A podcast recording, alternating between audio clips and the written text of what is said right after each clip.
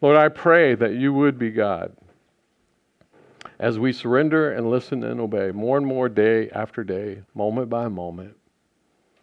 God, I pray that you would, we don't ask that you protect us from the very battles that you need us to fight, but that you would give us marching orders and eyes to see the schemes of the enemy. As the scripture says, that, that we will not be unaware of the, the devil's schemes, but that way you'll see them, armor up with the, with the armor of Christ that you talk about, um, and fight well.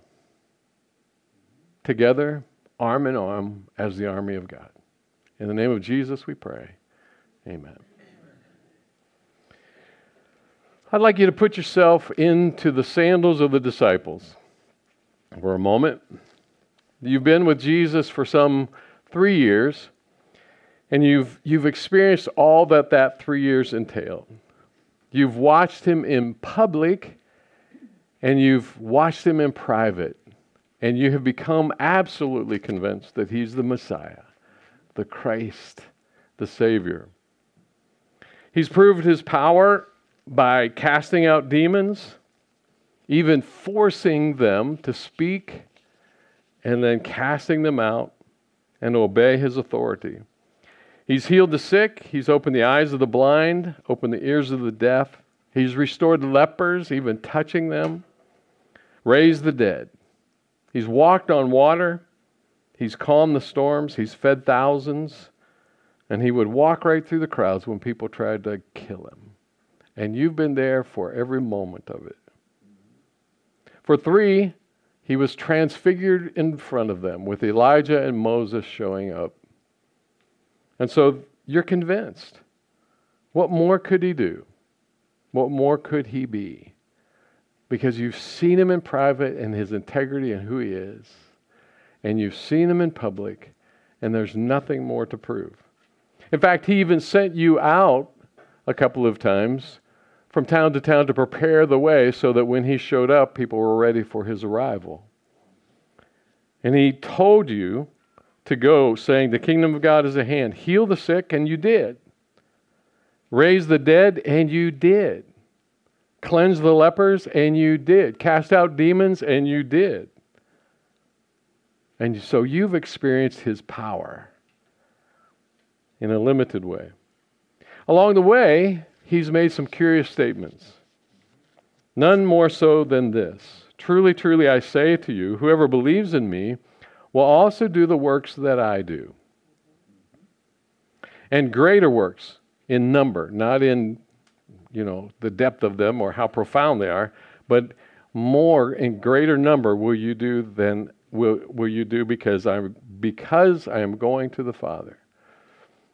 And as one of his closest followers, you heard those words and you understood them intellectually, but you couldn't quite comprehend what in the world he was saying. How in the world would we, and why do we need to? Because Jesus is here. And I don't intend for him to leave anytime soon because he's supposed to set up the kingdom. He's the Savior and Messiah, after all. But now, you don't you can't gra- quite grasp it, but you know something is changing. Because Jesus has said he needs to go to Jerusalem for some kind of showdown with the Jewish leaders. In your mind, it's to take over. But when you arrive in Jerusalem, he leads you in the Passover celebration. He pauses during the meal and washes your feet and gives you uh, and tells you that somebody's going to betray him and that he's going to die, which he keeps saying, but you can't understand what he means. And then he spends what we know of as the Gospel of John, chapters 14 through 16, giving you his final words before he goes to the cross. Words that are important to your future. And of all the things he tells you, the primary topic of his last words, of the most of the he knows he's leaving and he knows he's this is going to be the end of it. And so the words that he speaks now, his last words are priority words. And the topic is the Holy Spirit. who the Holy Spirit is, what the Holy Spirit will do, how to cooperate with the Holy Spirit. And at the core, perhaps the climactic statement of all is in John 16, 7, when he says, I tell you the truth, it is to your advantage. It is to your benefit. It's best for you that I go away. Now, if you were in the place of the disciples, you probably would have responded like they did. How can it be good that you go away? We don't want you to go away. And by the way, where are you going? And, and Jesus tried to explain, you, I know you don't understand, but you will understand when I come back. And it was all so confusing. But this stuck in your craw. It is to your advantage, it is to your benefit that I leave. How could it be to our advantage? Because we have the very person, uh, the Son of God, in the flesh, who's done all these things and could continue to do all these things and could continue to live forever if he chose to because he's above all things, right? He could have done that. So, how in the world could it ever be better? And in fact, I've heard people say, oh, if, if we could have just been like the disciples and had Jesus in the flesh and he could have explained, and, and as if that would be better. But here Jesus is saying, no, it's better that you don't. It's better that you have something else. And that something else, he goes on to say, for if I do not go away, the helper, and when we're reading that, I hope you notice that the helper, it's a name, it's a capital helper, it's a person, will not come to you. But if I go, I will send him to you. So the re and, and just by the way, the reason he had to go away is because it's his spirit his spirit that was within him, that was confined to him in many ways until he dies. He defeats death and sin and fear, and he goes to be back in the th- at the throne at the right hand of the Father. Those are Jesus' words. It is better. We are living in an era since the Holy Spirit came at Pentecost that is better than the 12 disciples when they were walking with Jesus. Do you believe it? Do you really believe it? Because if you, we really believe it, then the power that Jesus said um, and gave to those disciples to cast out demons, to heal the sick, to raise the dead, to announce the kingdom of God with power and strength, to face death and be martyred, to go through difficult circumstances, all of that is still what He wants for us. But we have little point of reference for that now. I think the advantage that the disciples did have is they saw it in Jesus. So when the Holy Spirit came, they knew what they're supposed to be doing because they'd seen it. We need a fresh vision of what, we're, how we're supposed to allow the Holy Spirit to live in and through us. Living with the Holy Spirit filling us and in control is better than ha- being in the very presence of the human Jesus. That's what we want to talk about knowing and living in step with the Holy Spirit. So, um, you'll need your Bible and the outline and fasten your seatbelt. Because volumes have been written about the Holy Spirit. Volumes and we've got uh, 30 minutes. So, what, what we're going to try to do today is I'm going to zero in on, on helping us understand who the Spirit is, what He does, and then talk some about how, what um, how, the work that he's, we're supposed to be experiencing as we cooperate with Him. And then in learning community this week, zero in on that last part um, really strong. So, here's, here's your assignment before learning community um, I want you to think of the commands um, in the scripture where your knee jerk reaction is that's impossible. And, and zero in on that because what God wants us to be experiencing through the power and presence of the Holy Spirit is the impossible. For instance, uh, forgiving other people who have hurt you so deeply you think you never can. That's impossible. I mean, that's That's, that's the knee jerk reaction. That's impossible. Without the Holy Spirit, it is impossible. Those are the kinds of things that I'm talking about. Because I think one of the enemy's strategies is to get us to dismiss those things that God want that we think are impossible that God really, really wants to do in our lives. That's what the disciples experienced. So here we go. Anybody need a Bible? We got some Bibles in the back. We can share with people. Right? All right. So knowing and living in step with the Holy Spirit. Number one, the person of the Holy Spirit. So the Holy Spirit, don't ever let me catch you saying, when referring to the Holy Spirit, it. Because the Holy Spirit is not an it, the Holy Spirit is a person. The Holy Spirit is one of the three persons of God. So the person of the Holy Spirit, he is God, he is a person in the Trinity with all the attributes of God. So the Spirit that lives within us has all the attributes of God that we've talked about previously. When we talked about the Father, we talked about Jesus. He is Almighty God. He's, he was present at creation, at Jesus' baptism. Um, so, very quickly, John 14, 16. Um, Jesus says, I will ask the Father, He will give you another helper to be with you forever. And I want you to notice how often in Scripture, all three persons of God are mentioned Father, Son, and Spirit. Father, Son, and Spirit. So when Jesus is saying, I'm going to send you the helper, I'm going to ask my Father to send you the helper. It's all three of them involved. Um, verse 26 says, The helper, the Holy Spirit, whom the Father will send in my name.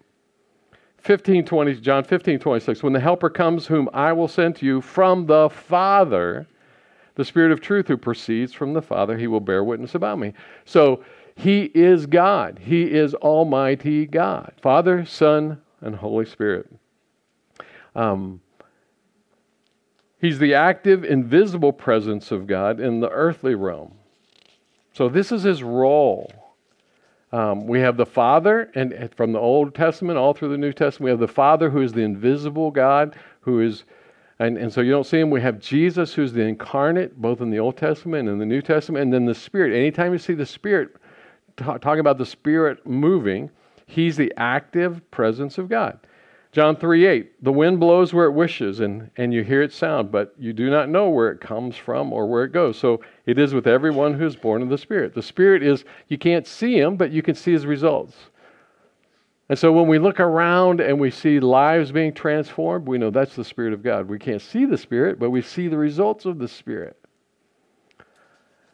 Um, which is why in Acts chapter 2, when the Holy Spirit comes to fill all believers, he sends those symbols of fire and wind to make sure they understand what's happening. He's the presence of God within believers. He's Christ in us. Colossians 1:27 to them, God chose to make known how great among Gentiles are the riches of the glory of this mystery, which is Christ in you, the hope of glory. It's the Holy Spirit. The riches of his glory is Christ in you, is the Holy Spirit living within us. So, the Holy Spirit is a person. He's one of the Trinity. And don't ask me to explain the Trinity. Father, Son, Holy Spirit. Some things we have to accept because it's just so profound. Number two, the work of the Holy Spirit. With the greatness of Jesus, it's easy to miss the incredible work and the essential experience of the Holy Spirit living within us because Jesus is great.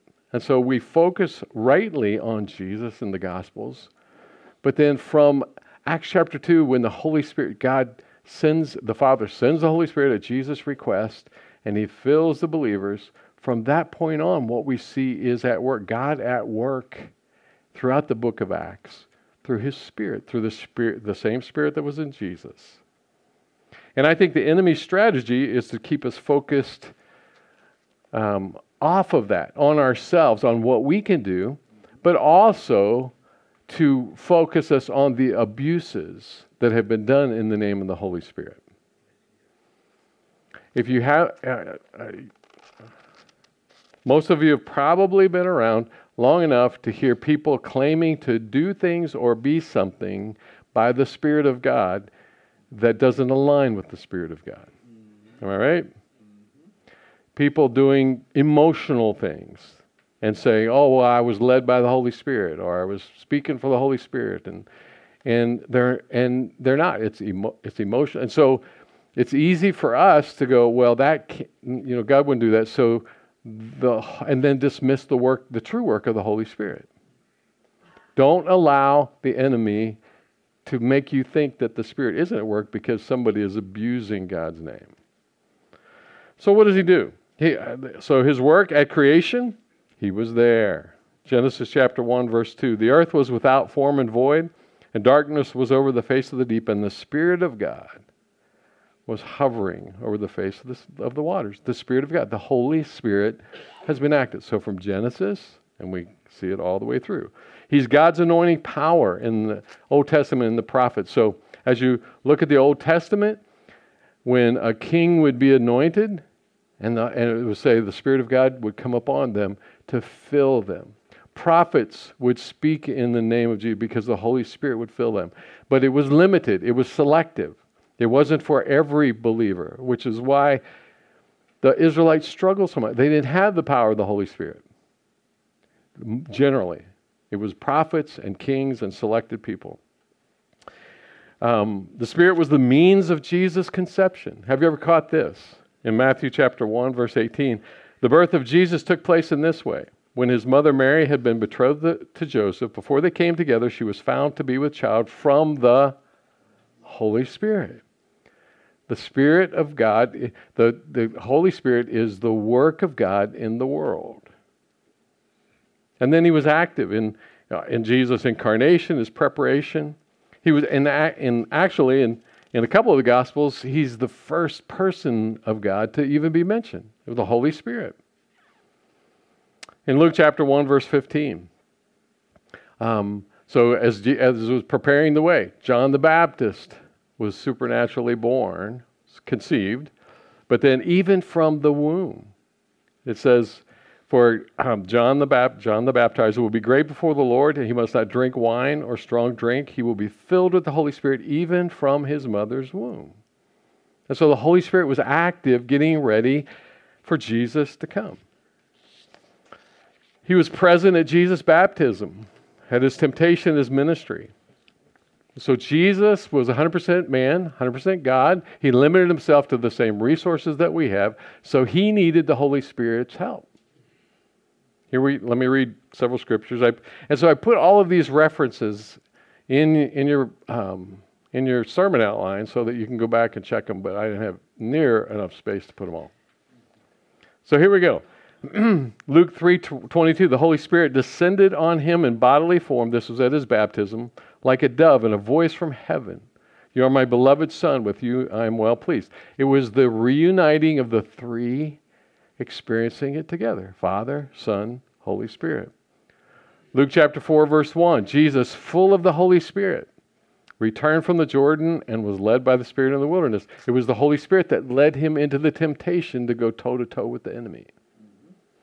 Luke 4:14 and Jesus returned in the power of the Spirit to Galilee and a report about him went about through all the surroundings. So after he won that battle, he there was some the Holy Spirit was more powerful because he learned obedience by his his, his temptation, his struggle, his, by by battling the enemy, he got stronger as a human being. And then verse, chapter 4, verse 18 The Spirit of the Lord is upon me, Jesus says, because he has anointed me to proclaim good news to the poor. So it's the Holy Spirit involved all the way through the Old Testament, preparing the way for Jesus. And then when Jesus arrives, the Holy Spirit is there helping, working, directing, guiding. He was God's presence and power in Jesus' disciples. In uh, Luke chapter 10, verses 17 to 21, it talks about the, him, Jesus gathering. He sent out 12, and then later on, he sent out 72 to go out, cleanse the, uh, cleanse the, the lepers, and heal the sick open the eyes of the blind, cast out demons, all, all of this stuff. It, he was the power um, to make that happen. And then he was promised and sent by Jesus from the Father for all believers. Acts chapter 2. Here, open your Bible. Acts chapter 2, beginning with verse 1.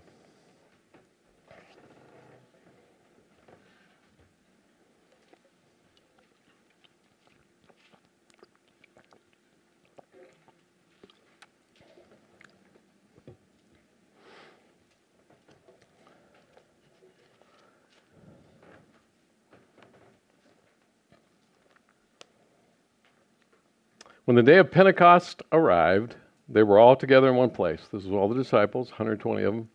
And suddenly there was from heaven a sound like a mighty rushing wind. And it filled the entire house where they were sitting. And divided tongues as of fire appeared to them and rested on each one of them. The, the wind wasn't the Holy Spirit, the fire wasn't the Holy Spirit. It was symbols of his presence because in the Old Testament, fire and wind represented the Spirit of God. And they were filled with the Holy Spirit. That's the Holy Spirit. They were filled with the Holy Spirit and began to speak in other tongues as the Spirit gave them utterance. They were filled with the Holy Spirit. What in the world does that mean? Does it mean he took out all their blood and put in new blood? He took out all of their organs and replaced them with Holy Spirit. No, it's not a physical. In, in Genesis, when Adam was formed, he was formed with a pure soul, perfect soul. When um, Adam and Eve decided to rebel and eat of the tree that they were instructed not to eat, their soul became sinful because they chose to rebel and everything turned upside down. From that point on, all of us were not born with a soul filled with God. So at Pentecost, the Holy Spirit comes in not only to, and it's not about forgiveness of sin, it's about transforming our nature from a tendency to go our own way to a propensity to go God's way.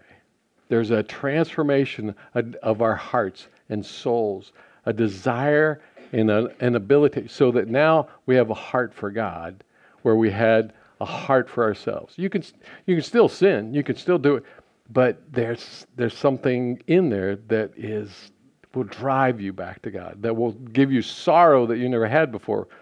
Um, so sometimes I talk to people and they go, you know, I could sin uh, and be a lot happier before I came to Jesus. Can you identify with that? I mean, when you're living in sin and you're going your own way, you're not even thinking about what, you know, maybe it occurs to you, you, know, probably shouldn't be doing this. But then you come to Jesus and then you do the same thing, and now you got this conviction, and it, it's not even fun anymore because something has happened. There's the presence of God within us. And so He doesn't make us perfect, what he does is he, tran- he, he, he kind of rights the soul a little bit so that we have a desire to please God and we, we can see things differently. And, our, our, we, and, and the more we surrender and the more we're filled, because it's not a complete job of transformation, sanctification, comes over a period of time, but we have this tendency, a desire to do what God wants us to do, and uh, and and it makes us really unhappy when we're not. Does that make sense? So that's what we're talking about. In addition to that, there's a power and an ability to follow the, the nudges of the Holy Spirit to do things that we never thought we could. And it's not us, but it's the power of God doing it. And so when these, the, these um, uh, Christ followers were filled, suddenly they so they're hiding out in this upper room. They're going, okay, we got we got to lay low because they crucified Jesus. They knew who we are. We were following them. So we got we got to be careful that we don't bring any kind of attention to ourselves because this is I don't know what's going on. Jesus said, "Wait." in Jerusalem, so we'll just wait, but I'm not going out. You go out for pizza. I'm not going out for pizza. You bring it back. I am not going to Chick fil A today because there might be a Roman soldier there. There might be a Pharisee there that sees me. I'm not doing it. I am not doing it. I'm going to stay over here. The Holy Spirit comes, makes all of this racket, and what we find in the rest in, in the following verses in this chapter is that there's so much noise and they're speaking in all the languages of the people that are gathered in Jerusalem at that time. And there's so much cacophony that people are gathering around going, Those people are drunk. And then Peter steps up when he wouldn't go to Chick fil A, and now he stands up in front of everybody and shouts this incredible sermon, inviting people to Christ and accusing the Pharisees of killing Jesus which will get you into trouble right away. What happened? Because the Holy Spirit came in them and gave them the power. It wasn't that in the back of their minds, it wasn't that, well, we'll never get killed, but the fear that they had before had been driven down, and the power and the confidence they had in God and an understanding of what they were supposed to be about took over. Fear was still there, but it didn't have power anymore. That's the transforming power of the Holy Spirit. And Peter spoke in such eloquence that um, it, it could only be the Holy Spirit delivering on the promises that God had given them. And one of those promises, somewhere in here, is when the Holy Spirit comes on you, He will bring to remembrance everything that I've said. Amen. And so now, what you, so last night I was watching, um, it's, a, it's an old movie that Susan had pointed me to. It's called the Acts of the Apostles, and it's, it's basically just you know literally the Acts, just somebody reading the words of the Acts, the book of Acts, and then people acting it out. Um, and I don't know who the guy that is Peter. I recognize him, but I couldn't figure out who he was. Um, and I'm and the eloquence of the speech doesn't match a fisherman, right? It doesn't match the Peter that we know who used to stick his foot in his mouth all the time and say things that were just stupid, right? And, and run in fear from this little servant girl. It, it doesn't match any of that. And it occurred to me it was the Holy Spirit that, that brought back to him the understanding of what Jesus had said all of those three years and gave him an eloquence of expressing it that wasn't about Peter. And I, and I, I, I can almost imagine if Peter, some of the people that grew up with Peter happened to be in the crowd that day, and they're standing over there listening to this guy going, that looks a lot like Peter. And it, it sounds like his voice. He's about the same, he's about the right age, but that's not Peter. And it wasn't. It was the Holy Spirit working through Peter. Now, if if he does if he did it then, he can still do it today. And I don't know how he wants to transform you, but there's nothing off the table because it's the same power of God. Amen.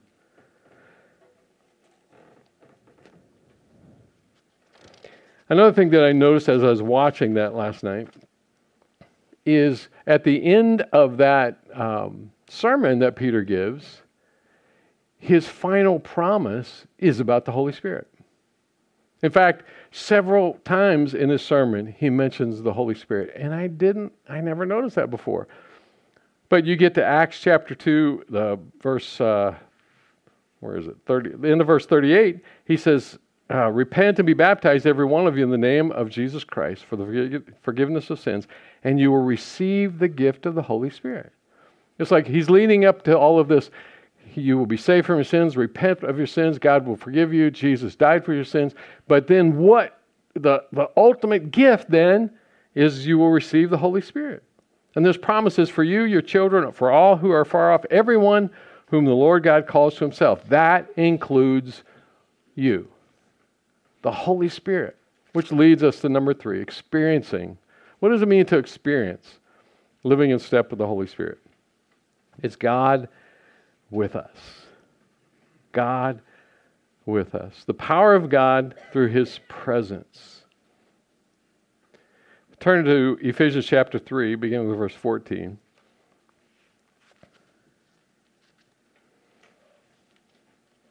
Ephesians chapter 3, verse 14.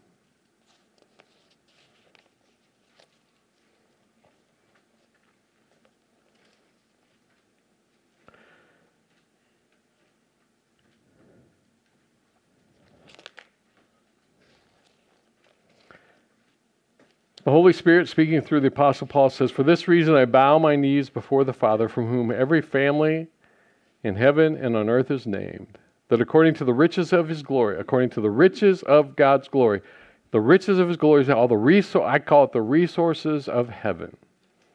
He may grant you to be strengthened with power through his Spirit in your inner being. Now, catch that. God's desire for us in living in this world is to be filled with His presence so that we have power through, through His Spirit within us, so that Christ may dwell in your hearts through faith. It's the Spirit of God that brings Christ, because it's His Spirit, that you, being rooted and grounded in love, may have strength to comprehend with all the saints what is the breadth and length and height and depth, and to know the love of Christ that surpasses knowledge that you may be filled with all the fullness of God. Now, to him who is able to do far more abundantly than all that we ask or think, um, according to the power at work, where? Within us. To him be glory in the church and in Christ Jesus through all generations. So, so for a long time, as I would read that scripture, you know, more than we can ask or imagine, according to His riches, His great, you know, I didn't, I, I didn't recognize, I didn't realize that it's according to His power at work here, within us, that His transforming work within us. It's not out there. So when we're praying, we're praying to the Spirit of God within us. When His power is being given, it's not out there. It's here. It's the Holy Spirit working within us. How do we comprehend God's love? Through the Holy Spirit revealing it within us. How do we comprehend the truth? Through the Holy Spirit working within us.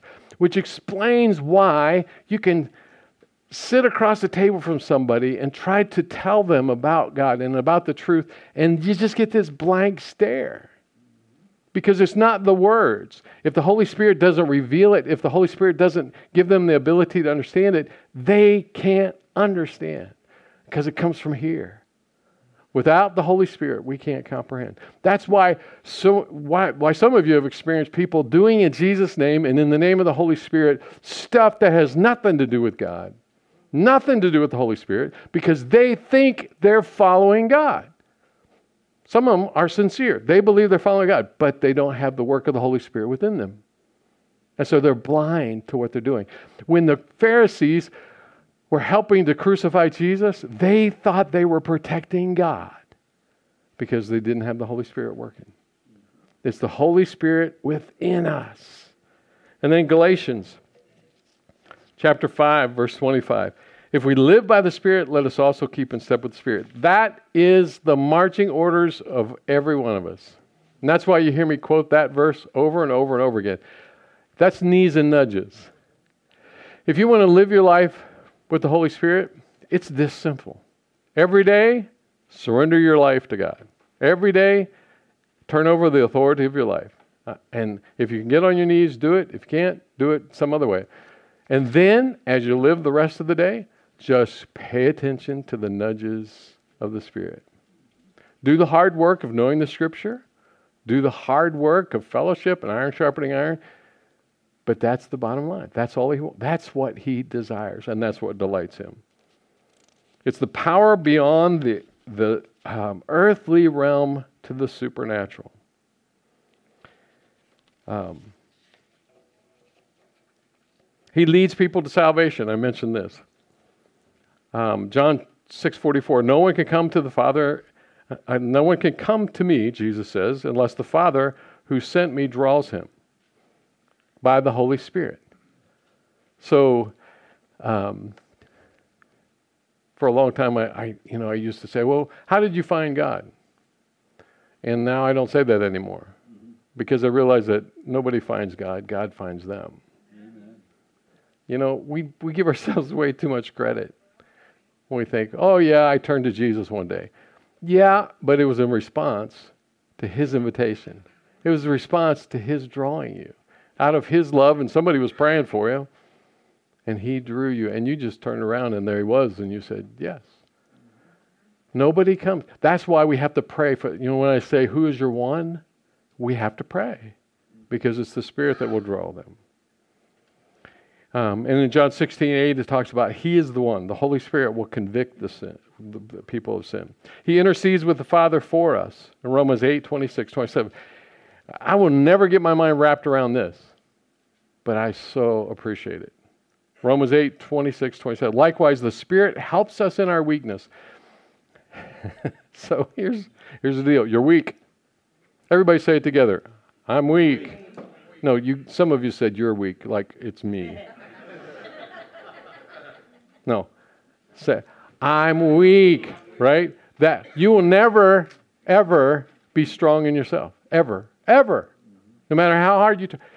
But you can be powerful in the Holy Spirit. When I'm weak, then I'm strong. Why? Because the Spirit helps us in our weakness. For we do not know what we ought to pray for how we do not know what to pray for as we ought. But the Spirit Himself intercedes for us with groanings too deep for words. And he who searches our hearts knows what the mind of the Spirit, because the Spirit intercedes for the saints according to the will of God. And so that has a couple of different uh, pictures. One is that we've got Jesus on the right hand of the Father that we saw, who is interceding for us, who's praying for us. But then we have the Holy Spirit that is living within us, who is taking what is in us to the Father and praying for us in those times when we're weak, in those times when we desperately need Him. Here's another picture. When you don't know what to pray,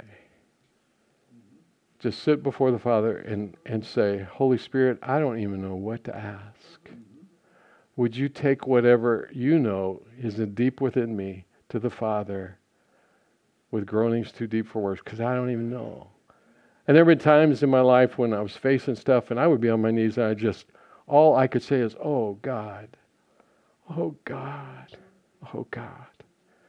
And in those moments, I know it was the, the Holy Spirit was taking with groanings to deep for because we can't even comprehend the depth of how much God loves us and reaches into our lives and wants to come along and nudge us and help us and strengthen us and guide us and so that we can survive and then thrive in him. Amen. In our weakness, he intercedes for us. He tra- he's the one that transforms us into Christ likeness. And, and so let's, let me just say this up front. It is never God's will to stay a baby Christian. It is never God's will just to accept Christ as Savior and then stay there. Mm-hmm. His purpose is to transform us more and more into the image of Christ. So, Galatians chapter 5, verse 16. I hope you come to learning community because there's so much I'm not going to get to. This is one of the key passages. Galatians chapter 5, beginning with verse 16. It says, But I say, walk by the Spirit, and you will not gratify the desires of the flesh. God did not go to the cross, pay the price for your sin, be resurrected, go to the right hand of the Father, send you the Holy Spirit to just sin any way you want just to live in sin. I've heard people say, well, you know, I got saved and all my sins are covered, so it doesn't really matter what I do. That's not God's will. It's not to gratify the desires of the flesh for a lot of reasons that we can't get into. The desires of the flesh are against the spirit, and the desires of the spirit are against the flesh. So there's a war here that goes on. For these are opposed to each other to keep you from doing the things that you want to do. For if you are led by the Spirit, you are not under law. Now, the works of the flesh are evident sexual immorality, impurity, sensuality, idolatry, and there's one anything that you put before God is an idol, and that's idolatry. So you're on the list. Sorcery, enmity, strife, jealousy, fits of anger. That's one that ought to speak to our culture. Rivalries, dissensions, divisions, envy, drunkenness, orgies, and things like these. I warn you, as I warned before, that those who do such things will not inherit the kingdom of God. What he's saying is if you don't if you continue in those, it is evidence that the Holy Spirit didn't really fill you. Because verse 22, the fruit of the Spirit is this. If we are following Christ and the Holy Spirit is within us, we will be growing in these character qualities love, joy, peace, patience, kindness, goodness, faithfulness, gentleness, and self control. Against such things there is no law. And those who belong to Christ Jesus have crucified the flesh with its passions and desires. Now, it doesn't mean when the Holy Spirit comes in, we're perfect. It means we begin this process of transformation that the Holy Spirit will convict us, put his finger on things, and say, okay, give me that one. But I can't. Good answer because we can't. But the Holy Spirit will give us the power to. He wants to have it.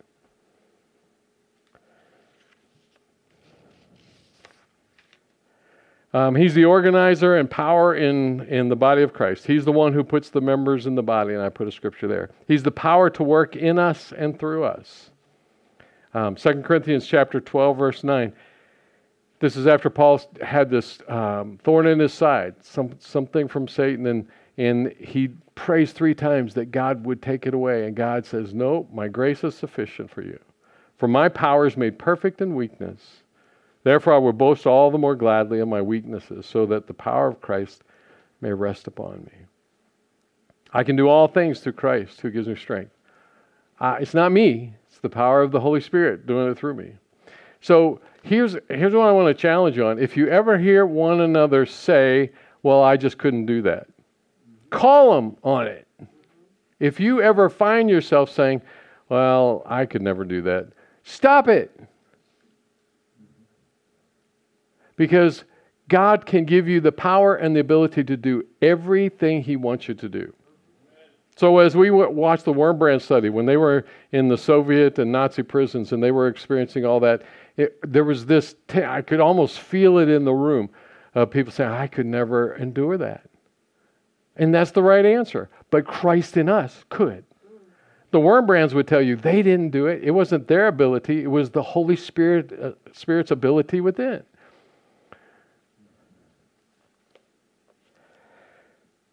He provides all we need. He guides us. He provides. He strengthens. Um, and and so, um, John 16, 13. When the Spirit of truth comes, He will guide you into all truth. He will guide you into all truth. If you ever are reading the Bible or you're hearing something, you go, wow, oh, that was an insight. It was the Holy Spirit. Because you're not that smart. That's why I said last week when Matthew had that great voice, that's not him. That's the Holy Spirit speaking because it resonates here. When something resonates here, it's because the Holy Spirit in one person is resonating with the Holy Spirit in you. Amen. That's why. That's why sometimes um, when when you meet somebody that you never that you've never met before, and um, there's just just something there. There's, there's just an affinity, and pretty soon you find out, yep, they're a Christ follower as well because it's the Holy Spirit within. Some of you, it's because they're Steeler fan and you know that they just, you know, you, they, you love the Steelers, they love the Steelers. That's the human level. That's not the Holy Spirit level. He gives us, are we sure? Yeah. Ohio State, maybe, you know, I don't know. Yeah. 2 Timothy 1 7, God gave us a spirit not of fear, but of power and love and self control. That's the spirit within us. So anytime we give in to um, weakness or fear, we're saying no to the Holy Spirit because the Holy Spirit is offering. And when we make mistakes, that's training. Um, so don't beat yourself up when you when you don't do it right, but recognize that's God allowing you to experience a stumble, and then getting your attention on it, going, okay, what do I do different next time in order to be transformed by the Holy Spirit? Romans 8:37. In all these things we are more than conquerors. Why? Because the Holy Spirit, the power of God, is living within us. Um, 2 Corinthians chapter 10. For the weapons of our warfare are not of the flesh, but they have divine power to destroy strongholds, which is why in the Sermon on the Mount Jesus talked about going the second mile, loving your neighbor, uh, forgiving those who hurt you, because our weapons are different. It's a different, it's a different way of living. And then Ephesians chapter 6, verses 10 to 12 says, Finally, be strong in the Lord and the strength of his might. Put on the whole armor of God that you may be able to stand against the schemes of the devil. You hear, see, this goes back to what I was saying before. When you give yourself to the Holy Spirit, when you're saying yes to the Holy Spirit, when you're striving to walk in step with the Holy Spirit, when every day you begin on your knees and you surrender your life and then you're following the nudges and you're trying so hard to follow Him, and then it seems like your life is harder, it's because that's the devil's schemes. Mm-hmm. Because the joy that the joy is not our circumstances. Our joy is joy in the Holy Spirit, which is what Jesus had. He was driven into the wilderness for 40 days of fasting and war against the enemy by the Spirit. So when things go wrong in our lives, it's not because the Spirit has abandoned us. It's because God is up to something and the devil always has schemes. For we do not wrestle against flesh and blood, but against the rulers, against the authorities, against the cosmic powers over this present darkness, against the spiritual forces of evil in the heavenly places. Our war is against the enemies. Jesus said, It will be to your advantage if I leave, because then I can ask the Father to send the Spirit, and then you will be filled with the Spirit in all that you long for. It's a part of turning that right side up of what happened in Eden. And in the process of surrendering, listening, and obeying, this process of transformation is that, tra- that process of turning it right side up. Now, guard yourself against the enemy saying, Well, I could never do that. Just because you haven't experienced doesn't mean it's not true. Because you haven't experienced something doesn't mean it's not true. Where do we get the truth? We get it in the Word of God, um, uh, interpreted and applied by the Spirit of God within us. And then, so the, here's his promise to do exceedingly abundantly more than all that we could ask or imagine or think. So, my question is are you experiencing that? I'm not talking about circumstances out here. I'm talking about here, the way that you're living. The, the joy, peace, patience, kindness, goodness, are you experiencing that? I can't tell you how important this is because this is the power of God. This is what Jesus came to do. And this is what we will experience more and broader and deeper and expanded when we get to eternity. This is God's desire for us to experience the presence and the power of the Holy Spirit. And the only thing He asks is for us to surrender, listen, and obey. Moment by moment, just giving it to Him. He's the one that does it, not me.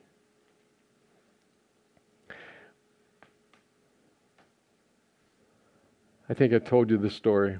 And, and this is not to point at me, this is to point at the power of God when I was growing up, um, I was so shy and backward and socially awkward that I couldn't even talk to aunts and uncles at times.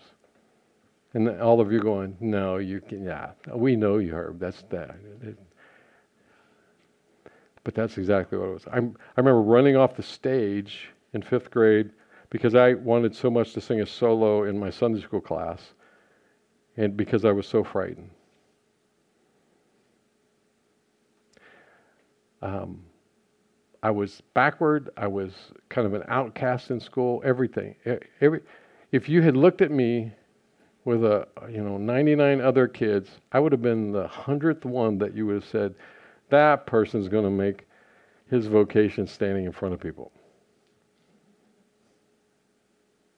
And then when I was 15 years old, um, through a series of circumstances, um, God put me with a group of, of, of, of youth leaders and uh, youth from the church that I was a part of to go on a work camp to Florida after my ninth grade year. And I and, and this this was an insight by the by God in just the last couple of years. I got on that bus, shy, backward, I couldn't talk to anybody. By the time we hit the city limits, I was talking to everybody, singing, interga- engaging with people. And, and there were a couple of my best friends who knew me. They were a couple years older. They were going, Herb, what has happened to you? Are you on drugs? Did you take something? Is what is going on? Because there was such a transformation. And I, I didn't realize it until just a couple of years ago. It was in that moment that Pentecost happened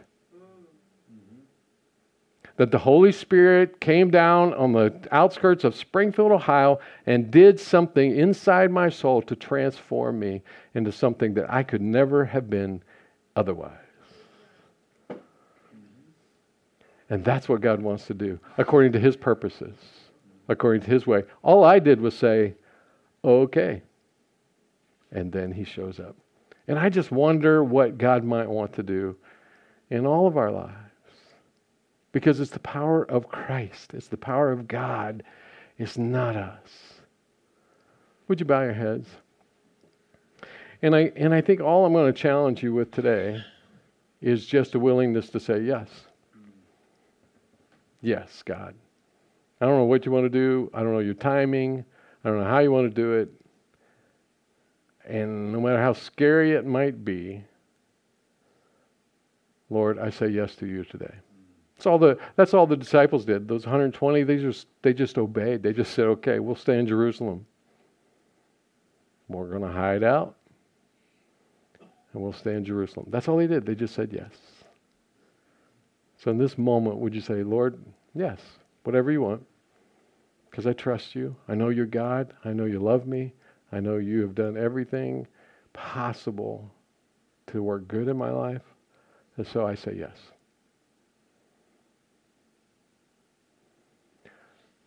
Lord, you've heard the responses. I pray that you would take those out of your heart of love and your purposes beyond what anything we can imagine to work in each one of our lives, to do exceedingly abundantly more than all that we could ask or imagine according to your power of your Spirit within us. In the name of Jesus we pray. Amen.